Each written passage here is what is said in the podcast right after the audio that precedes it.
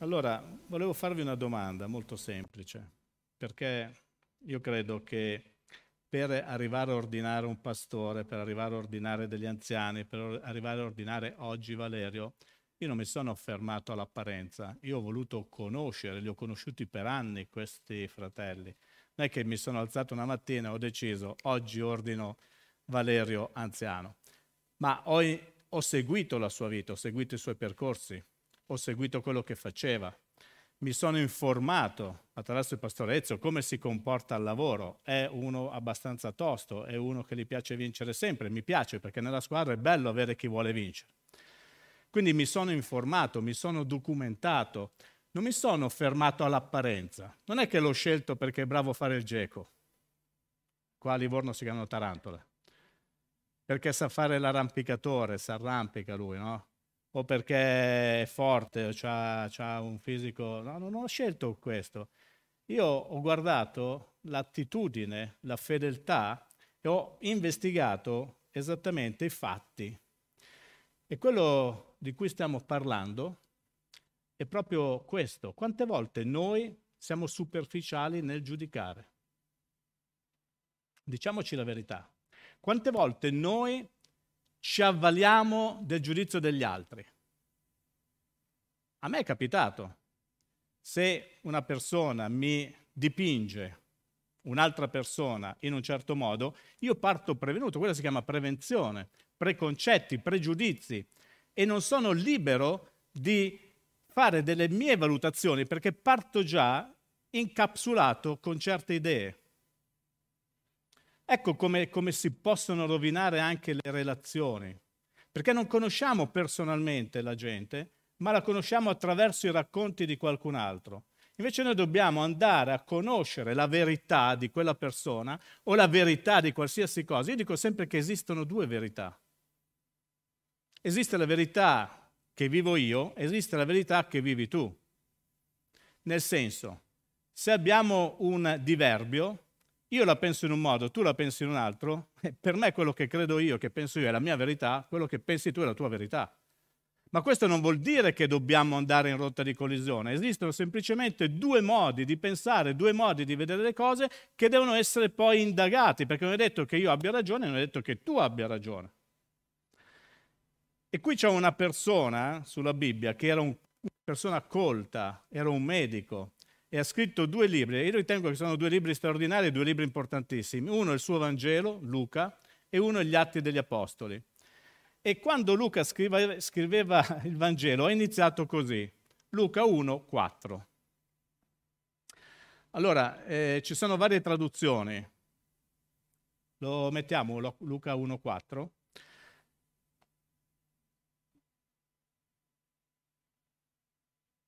Va bene, leggo la mia di traduzione. Ci sono varie traduzioni, ma io ho cercato di prendere quella che rende meglio. Poiché molti hanno intrapreso a ordinare una narrazione dei fatti che hanno avuto compimento in mezzo a noi. Come ce li hanno tramandati quelli che da principio ne furono testimoni oculari e che divennero ministri della parola. È parso bene anche a me, e questo è Luca che parla, e dice... È parso bene anche a me, ah, siamo tornati all'origine, è parso bene anche a me, dopo essermi accuratamente informato di ogni cosa dall'origine, dite accuratamente informato. Quante volte noi ci informiamo accuratamente fin dall'origine dei fatti che dobbiamo esaminare? A volte prendiamo una cosa e diciamo, ok, ma non so neanche da dove è arrivata. Io quando eh, do da fare una lettera a Luana, io mi fido di Luana e mi arriva il prodotto finito, però ho già visto come lavora Luana, so come fa Luana, so cosa scrive Luana e, e, e quando mi sottopone una lettera eh, io ho poco da correggere perché lei sa quello che io penso, ci conosciamo. Non siamo superficiali nel senso che lei scrive qualcosa che gli viene in mente senza pensare a quello che io potrei dire in quella lettera. Lei scrive esattamente quello che io penso di scrivere. Non so se mi sono spiegato. È, è, è incredibile, questo significa conoscersi, significa collaborare. E dice, è parso bene anche a me. Cioè, molti hanno iniziato a scrivere di Gesù, molti hanno iniziato a raccontare di Gesù, ma a un certo punto lui arriva e dice, è parso bene anche a me fare qualcosa. Cioè, cosa fare? dopo essermi accuratamente informato di ogni cosa dall'origine, non da, dalla, dalla, dalla, dalla fine, dall'origine, da quando sono iniziati i fatti, di scrivertene per ordine, per ordine, eccellentissimo Teofilo, perché tu riconosca la certezza delle cose che ti sono state insegnate. Ora esaminiamo velocemente questo, perché secondo me è un passaggio bellissimo. Eh, se volete vi leggo la, la, la Living Bible. La Living Bible è tutta un'altra cosa, però vi dà un'impressione pazzesca. E dice, poiché molti... No, caro Teofilo, parte dalle, da, dal personaggio a cui sta scrivendo. Caro Teofilo, sono già state scritte diverse biografie di Cristo, usando come fonte il materiale di informazione che circolavano tra di noi, da parte dei primi discepoli e degli altri testimoni oculari. Tuttavia mi è parso bene ricontrollare tutti questi resoconti, dal primo all'ultimo, risalendo alle origini e dopo una scrupolosa ricerca passartene il riassunto, perché tu sia ancora più sicuro della verità di tutto ciò che ti hanno insegnato. Ora, noi non dobbiamo bere tutto, noi dobbiamo andare alla fonte, noi dobbiamo andare all'origine. Vedete, questo Vangelo ci dà delle testimonianze. Innanzitutto è una documentazione di fatti storici realmente accaduti. Il Vangelo di Luca è una documentazione di fatti storici realmente accaduti. Nessuno può mettere in dubbio quello che c'è scritto, perché storicamente sono registrati quei fatti. Amen? Poi è una dichiarazione di testimoni oculari. Quindi quei fatti sono stati vissuti e testimoni oculari gliel'hanno raccontati a Luca. È come se io vedo fare, eh, scusa eh, oggi eh, Valerio sei tu, eh, Valerio l'ho visto arrampicarsi con due salti al primo piano di, di un palazzo e ho detto, caspita, quando te lo raccontano dici, ma va, no, io l'ho visto, cioè capisci, il mio racconto, cioè io l'ho visto, non è che me lo sta raccontando il pastore Ezio che lavorano assieme e mi dice che si arrampica la no, no, io l'ho visto, due salti è andato sul balcone di un primo piano a Olomouc. Cioè, è incredibile. Quindi io non posso essere condizionato da altri racconti, perché i miei occhi lo hanno visto. E quando io racconto questo, so per certo di quello che sto, di, di que- quello che sto dicendo, perché l'ho visto, sono un testimone oculare di quello che è in grado di fare. E lui sta dicendo la stessa cosa, che qua c'erano dei testimoni oculari, cioè che hanno visto Gesù operare, gliel'hanno raccontato, gente che viveva con Gesù, gente che stava con Gesù, cioè hanno raccontato i fatti che Gesù svolgeva, non sono menzogne, ok? Ma perché lui si fidava di queste persone? Perché le conosceva bene, non erano persone superficiali. E poi ha deciso di documentarsi lui stesso della faccenda. Ecco che a volte, anche se testimoni oculari e ti raccontano una cosa, magari tu vuoi andare in fondo e risalire esattamente alla faccenda, se è vera o non è vera. Ma non ci dobbiamo mai fermare all'apparenza, non ci dobbiamo mai fermare ai primi fatti, non ci dobbiamo mai fermare ai primi racconti, perché possono essere fuorviati dalla nostra personalità, dalla nostra mente, dal nostro pensiero, dalla nostra ideologia. Ci sono tante ideologie che influenzano i nostri racconti. Amen? E lo stiamo vedendo ultimamente. O no? Ma andiamo a investigare esattamente che cosa sta succedendo. Andiamo a vedere che cosa sta succedendo. E Luca ha fatto questo.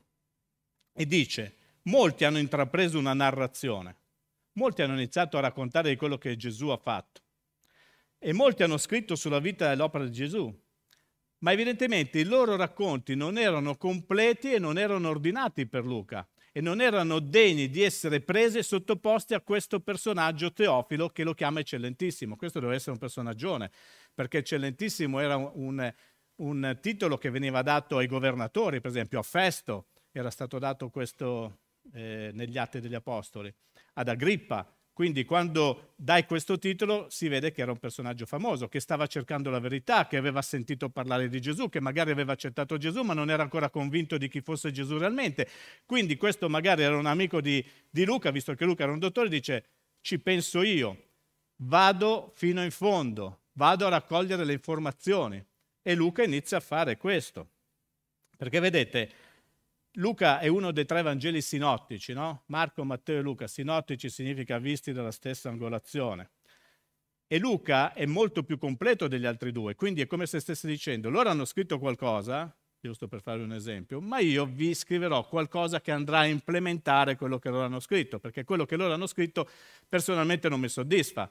Quindi io andrò a investigare per voi e poi vi dirò qualcosa di più concreto, di più attinente. Nella vecchia versione Diodati mi piace quando dice i fatti furono appieno accertati. Appieno accertati, cioè indica che le cose che si erano avverate erano state accertate. Vi faccio un esempio. Se tu mi dici che sei guarito da qualcosa, e io ci credo, però se mi porti anche il documento medico, eh, io accerto quella guarigione. Quindi Luca sta dicendo che nonostante tutti i racconti, lui è andato a accertarsi. Magari c'era il cieco Bartimeo tra questi racconti. Lui è andato dal cieco Bartimeo e dice, oh, ma veramente tu eri cieco? Lui fa, eh sì, e chi ti ha guarito? Gesù. Wow, è vero, boom, prendo nota. Ha fatto un lavoro certosino Luca, è andato a vedere esattamente che cosa era successo, le cose realmente accadute, quello che era stato compiuto in corso della vita di Gesù. E Luca sta dicendo che i fatti... Della, che nella vita di Gesù non è che furono solamente creduti come dei beoni, ma che li avevano vissuti quei personaggi, che erano veri. E sono una do- documentazione storica, cioè non possiamo evitare di dire che quello che c'è scritto nel Vangelo di Luca eh, sono fantasie. Non possiamo dire che Gesù è un uomo mistico vissuto. Non possiamo dire che uno dei tanti, no, no, Gesù è quello che, che ci viene raccontato. Gesù ha camminato in mezzo a noi, essendo il figlio di Dio, mostrando Dio, mostrando quello che è il cuore paterno di Dio, facendo segni, miracoli, prodigi. E nonostante lo volessero uccidere, nonostante lo volessero condannare, lui ha continuato fino ad adempiere il mandato per cui lui era stato mandato sulla terra. Amen. È, è meraviglioso. E vedete, dice che, che è andato, è, si è occupato di tutto quello che conteneva la verità. La verità è tutta la parola di Dio, quindi lui si è accertato anche attraverso gli scritti dell'Antico Testamento che quello che dicevano di Gesù era vero. Quindi dove è nato Gesù? Lui è andato a vedere, se ha investigato, non si è fermato al primo racconto, lui ha voluto constatare di prima mano, cioè lui stesso, quello che era accaduto. E vedete, i primi credenti non avevano nessuna difficoltà a credere ai fatti relativi a Cristo.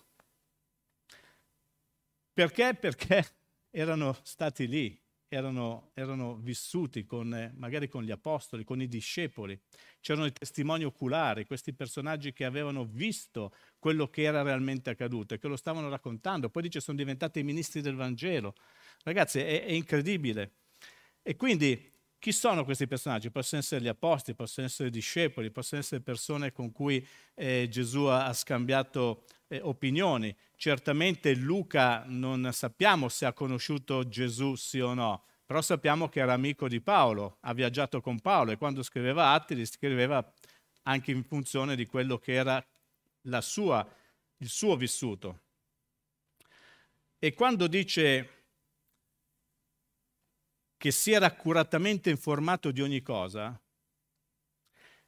questo verbo significa studiare, seguire, indagare con diligenza, investigare, ricostruire accuratamente, documentarsi. Cioè lui ha fatto tutto questo, si è informato accuratamente di ogni cosa, non è stato superficiale. Luca afferma di essersi documentato dopo aver investigato ogni fatto, anzi aggiunge anche che si era informato fin dall'origine. Cioè vedete, non si era limitato a, ad analizzare quello che stava succedendo e che gli passava sotto mano, ma lui è andato all'origine. Noi a volte dobbiamo andare all'origine per scoprire la verità, dobbiamo andare all'origine per conoscere Cristo. Se vogliamo vivere Cristo dobbiamo sapere chi è Gesù, dobbiamo studiare sulla vita di Gesù, dobbiamo imparare a stare sui libri, dobbiamo imparare a stare sulla parola di Dio, dobbiamo investigare le scritture, non dobbiamo fermarci al racconto del nostro amico. Io posso raccontarvi un sacco di fregnacce, scusate. Ma andate a investigare le scritture, vedete se quello che dico è vero o non è vero. Se non è vero, andatevene. Ve lo dico con tutto il cuore. Se da questo pulpito non si predica la parola di Dio, andate in un'altra chiesa. Vi voglio salvare. Perché dal momento che non viene più predicata la verità, vuol dire che non c'è più verità. Amen? Pensate dove arrivo, pensate cosa, cosa sto dicendo. A me non interessa avere la chiesa piena perché devo incensare me stesso che sono stato bravo a riempire una chiesa con le mie capacità. La chiesa si è riempita perché la presenza dello Spirito Santo ha fatto in modo che molti di voi nasceste in questa chiesa, accettaste Gesù in questa chiesa, vivete questa chiesa, soffrite per questa chiesa, sopportate questa chiesa, vivete al cento per cento la chiesa. Tutto questo è, è. Investigate che cosa è successo quando sono arrivato. E andate a vedere quanti eravamo, andate a vedere che cosa ho fatto, andate a vedere che cosa ho lasciato, andate a investigare chi ero. Investigate quello che sono adesso, se sono di scandalo, se, sono, se ho una doppia vita, se ho un amante. Se... E investigate, vi prego, andate a investigare, ma se non trovate niente che sia peccaminoso, almeno di tutti quei peccati che facciamo tutti noi ogni giorno, no, tutti pecchiamo, quindi magari capita anche a me di peccare in pensieri, parole e opere, però abbiamo la coscienza del peccato e possiamo ravvederci e chiedere perdono a Dio, perché anche se pecchiamo abbiamo un avvocato presso il Padre che ci giustifica, quindi abbiamo la consapevolezza di aver sbagliato. Andiamo avanti però, andiamo, continuiamo a costruire, non buttiamo tutto all'aria, se abbiamo investigato esattamente le cose come stanno. Quindi il verbo informare significa... studiare, seguire, indagare con diligenza, investigare, informiamoci dei fatti. Non fermiamoci al, all'apparenza o al racconto di qualcun altro. Quando facciamo le consulenze non è che ci fermiamo a quello che... ho insegnato anche ai ragazzi, non è che ci fermiamo a quello che dice uno. Dobbiamo sentire anche quello che dice l'altro. Dobbiamo sentire le famose due campane. E investighiamo come è nato il problema, quando è nato il problema, perché è nato il problema e cosa possiamo fare adesso con quel problema. Ce lo lasciamo la- andare così oppure possiamo intervenire per aggiustarlo. Ma se non ho gli elementi di conoscenza non posso neanche sapere né immaginare come intervenire per aggiustare un problema con l'aiuto di Dio, con l'unzione dello Spirito Santo, con la guida dello Spirito Santo. Allora, in questa chiesa deve essere la premessa che nessuno fa niente senza la guida dello Spirito Santo. Amen. Lo Spirito Santo vive dentro di noi. Anche quando mi, ci muoviamo per andare a fare qualsiasi tipo di lavoro, lo facciamo accompagnati dallo Spirito Santo, se vive in noi, o no. O vive solamente in qualcun altro, non lo so. Ma questo è quello che Luca fa. Ed è bello perché poi dice una cosa. Guardate qua, è parso bene anche a me, dopo essermi accuratamente, guardate, accuratamente, non superficialmente. Allora molti sono diventati superficiali, non vanno più al nocciolo del problema. Accuratamente informato di ogni cosa dall'origine, di scrivertene per ordine. A volte siamo disordinati nelle cose di Dio.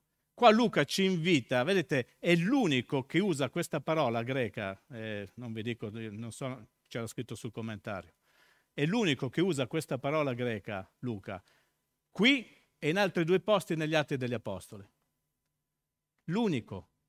E quindi che cosa sta a significare? Significa che era una persona precisa, che voleva che ci fosse ordine nei racconti, non disordine. Quando raccontiamo le cose, quando facciamo delle verifiche, devono essere ordinate, non disordinate. La nostra vita deve essere una vita ordinata.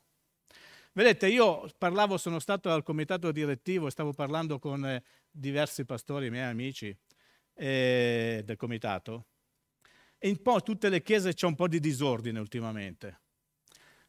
E mi è venuto lì per lì di dire, sapete perché sta succedendo questo? Lo sapete perché sta succedendo questo? Perché abbiamo smesso di predicare della santità, abbiamo smesso di predicare del timore di Dio, abbiamo smesso di predicare della giustizia di Dio. Adesso si predica la grazia, quella finta però, non quella vera, poi si predica eh, qualcosa che possa piacere, perché se predico qualcosa che non piace rischio di, eh, come dire, eh, toccare la sensibilità delle persone, no? E invece devo stare attento a quello che dico. No, no, da qui bisogna predicare la parola di Dio. E quindi il timore di Dio è quello che è venuto a mancare oggi nelle chiese. Ognuno pensa di fare quello che vuole, non c'è più timore di Dio, non c'è più rispetto dei principi di Dio. non c'è più la santificazione, senza la quale nessuno vedrà Dio. È biblico, però non predichiamo più la santificazione, o raramente. Cerchiamo di predicare le cose che, piace, che piacciono alla gente, perché non vogliamo che la gente se ne vada magari scandalizzata perché ho detto vivete forse nel peccato? Ravvedetevi. Ma questo non lo dico io, lo dice la Scrittura. Oh, la tesi del pastore Ezio è una tesi che può essere denunciata. Eh? Parla del gender, parla di questa ideologia. Non possiamo, non siamo, già lo Stato non ci renderà più liberi di parlare, figurati se non possiamo essere liberi di parlare noi alla Chiesa delle cose di Dio. Io voglio sentirmi libero di parlare alla mia Chiesa delle cose di Dio e dire che la Chiesa deve avere il timore dell'Eterno, che la Chiesa deve santificarsi e che la Chiesa deve vivere nella giustizia di Dio, non nella nostra giustizia. Perché queste sono le cose, i principi che Dio poi benedirà e porterà in evidenza. Amen. E quello che sta facendo Luca è proprio andare a dire a Teofilo che ha scoperto delle cose. Questo Teofilo, che non sappiamo chi sono, però ha detto io ho studiato Teofilo, sono andato all'origine, ho investigato, adesso ti presento un pacchetto che non può essere contestato. Quello che ti dico è realmente accaduto. Amen? Ecco che allora noi dobbiamo prendere spunto da questo messaggio e dire non iniziamo a parlare a vanvera. Quando parliamo andiamo a investigare. Quando parliamo di Gesù andiamo a investigare veramente cosa ha fatto Gesù. Non parliamo per sentito dire. Un versetto fuori dal contesto diventa un pretesto per far dire quello che vogliamo noi alla Scrittura. La Scrittura va esaminata, va studiata. Bisogna passarci delle ore sopra la Scrittura, assieme ai commentari, per capire le varie sfaccettature, commentari della Chiesa dei Fratelli, commentari della Chiesa Apostolica, commentari delle Adi, come... tutti i commentari, basta metterli lì e confrontarli. Quando io preparo un messaggio confronto almeno due Bibbie e due commentari, non mi fermo a uno e cerco le cose che collimano. Non cerco quello che mi piace, cerco quello che collima. Amen. Altrimenti non vi sarei di nessun aiuto. Quindi occorre studiare, dobbiamo essere preparati, bisogna investigare le Scritture, indagare, conoscere bene la verità di Cristo, non possiamo essere superficiali con Cristo, dobbiamo sapere che cosa vuole Dio da noi e chiederci dov'è la verità. Gesù ha detto io sono la via, la verità e la vita. Chiunque crede in me non perirà mai. Io sono la via, la verità e la vita. Non abbiamo, non dobbiamo avere la presunzione di conoscere ogni cosa. Quando io parlo con le persone che conoscono ogni cosa, non ci parlo più. Perché se già conosci ogni cosa, non c'è più contraddittorio, non c'è più confronto, non c'è più dialogo. Conosci tutto te, sei tutto te, tienti le tue convinzioni, io non spreco il mio tempo. Quando invece c'è il confronto e vogliamo parlare di cose serie, allora mettiamoci sullo stesso binario, mettiamoci sulla stessa lunghezza d'onda e iniziamo a parlare con lo stesso strumento. Lo stesso strumento è uno per noi cristiani, la Bibbia. Non ce ne sono altri. Io devo usare la parola di Dio per parlare delle cose di Dio. Non posso parlare delle cose di Dio con la mia esperienza. Un po' di esperienza ce l'ho, no? Cioè un po'. Ma non voglio parlare delle cose di Dio con la mia esperienza. La mia esperienza va a supportare quello che dice la Scrittura. Ma la mia esperienza non è la Scrittura. Amen. E se la mia esperienza va addirittura contro la Scrittura, ti dico evita di raccontare la tua esperienza. Ma informiamoci, studiamo, non valutiamo sommariamente. Mi è piaciuto il titolo di domenica del pastore Ezio. Cerchiamo di essere credenti credibili. Ragazzi, il mondo ha bisogno di avere credenti credibili che predicano la verità senza avere nessun problema, senza avere nessuna paura di dire questa verità e di perdere anche gli amici. Sapete quanto mi sono convertito? Grazie a Dio un mio amico adesso fa il pastore in America assieme a sua moglie, un mio amico era qui, è andato col Signore, qualcuno si è convertito, ma appena mi sono convertito, è presente quando c'è quel, quel, quel fiore che... che sboccia, fa così, no? Io rimango al centro. Quindi ho detto, ho conosciuto il Signore, mi sono convertito. C'era più nessuno. C'era più nessuno. È incredibile, bellissimo. Peggio della lebbra. Cioè, eri ammalato. Sei diventato cristiano e ti sei ammalato. Perché eh, tutti scappano da te, non puoi più Però piano piano, piano piano, piano piano, quando rimani, rimani fermo nelle, in quello che tu hai conosciuto, nella verità, perché hai investigato, eh, e allora gli altri iniziano a vedere che la tua vita è diversa, iniziano a capire che c'è qualcosa di diverso e iniziano a volere quello che tu hai che loro non hanno, esattamente come era successo a me. Io volevo quello che il mio, mio cugino aveva, quello che, che gli altri avevano in quella chiesa che io non avevo. E allora l'ho desiderato così tanto che ho accettato Gesù. E quando accetti Gesù la tua vita cambia, non è più la stessa. Vi ho già raccontato tante volte la mia testimonianza. Io ho smesso di fumare dalla sera alla mattina e c'avevo tutto a casa, eh? Pipa, sigari, sigarette, hashish. Tu c'avevi anche l'hashish? Bravo. Eh, c'avevo tutto. Tutto. Tutto lì, piano piano, ho iniziato a buttare via e mi dispiaceva, pipe anche costose, dentro la pipa ci mettevo il tabacco anche. Cioè, cioè, ho dovuto buttare via tutto, ma sai che dispiacere? Però l'ho fatto. Perché? Perché la mia vita era cambiata. E quando la nostra vita cambia dobbiamo fare delle scelte, a volte anche dolorose, delle scelte in favore della verità. Però io devo investigare la verità. Non è che posso sempre girarci attorno e dire no, ma sai, forse questo non è così, ma dai di là, ma chissà, oh, va a fumarmi una sigaretta, ma sai, non è che fa bene, no, però è un piccolo vizietto, dai, tutti possiamo permetterci un piccolo vizietto, no? Quindi, oh, ma che stiamo a dire? Dio ci ha liberato da, da tutto quello che è vizio, Dio ci ha liberato dal peccato, Dio ci ha liberato da ogni cosa. E se non sei libero, non è un tuo dovere essere libero, attenzione, è un tuo diritto essere libero. Perché Cristo ti ha liberato, Cristo ti ha reso libero. Quindi non hai un dovere di essere libero dai vizi, dal peccato. È un tuo diritto dire questo non mi appartiene più perché Cristo mi ha lavato, mi ha salvato e mi ha liberato da ogni situazione negativa. Amen.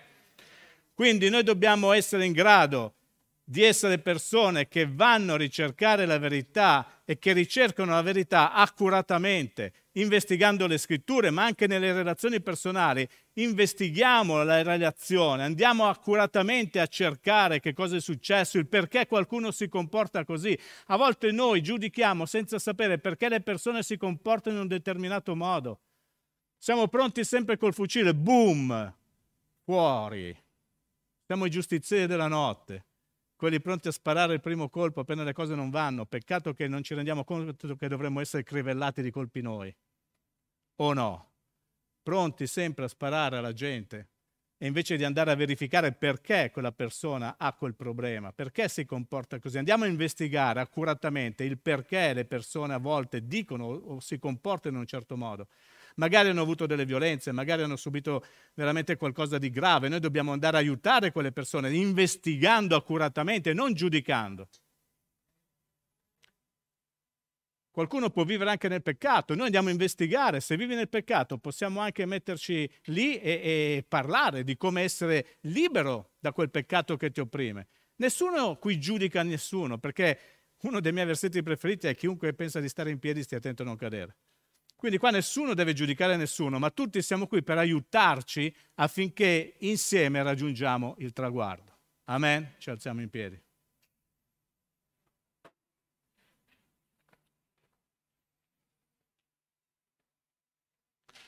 Mi sono accuratamente informato. Luca, un dottore, è andato a investigare i fatti per scrivere a questo personaggio che non era uno sciocco e aveva bisogno di sapere se quello che aveva ricevuto come racconto era vero o non era vero. E Luca si è preso la briga di andare a svolgere un'indagine accurata dei fatti che erano realmente accaduti. Se noi facessimo così, sai quanti meno problemi avremmo in chiesa? Anche tra marito e moglie, eh, dico. Perché tra marito e moglie si discute e magari non si chiede. Io, io ogni tanto vedo mia moglie che torna a casa eh, coi gomiti perché lei lavora, fa te, e magari è un po' nervosa, adesso non c'è, sennò mi, mi testimoniava anche lei, magari è un po' nervosa, e io cosa faccio? Invece di comprendere che lei è nervosa, e mi nervosisco. Dico, ma perché devi essere nervosa? Ma, ma lei ha, ha il diritto anche di essere nervosa, sono io che non ho il diritto di essere nervoso perché lei è nervosa. Però eh, mi capita. Invece di chiedergli com'è andato il lavoro, lei arriva nervosa e io mi nervosisco. Come torni a casa dovresti essere gioiosa, eh? No, invece sei nervosa. Lo facciamo, lo facciamo. Quindi non possiamo nasconderci dietro il dito o mettere la testa sotto la sabbia, dobbiamo essere realistici, dobbiamo essere leali, dobbiamo essere veritieri. Informiamoci prima di parlare, prima di criticare, prima di giudicare, informiamoci, investighiamo le scritture se vogliamo conoscere veramente che cosa sta succedendo, chi è Gesù, informiamoci, studiamo e vedrete che le cose nelle nostre vite miglioreranno. Amen.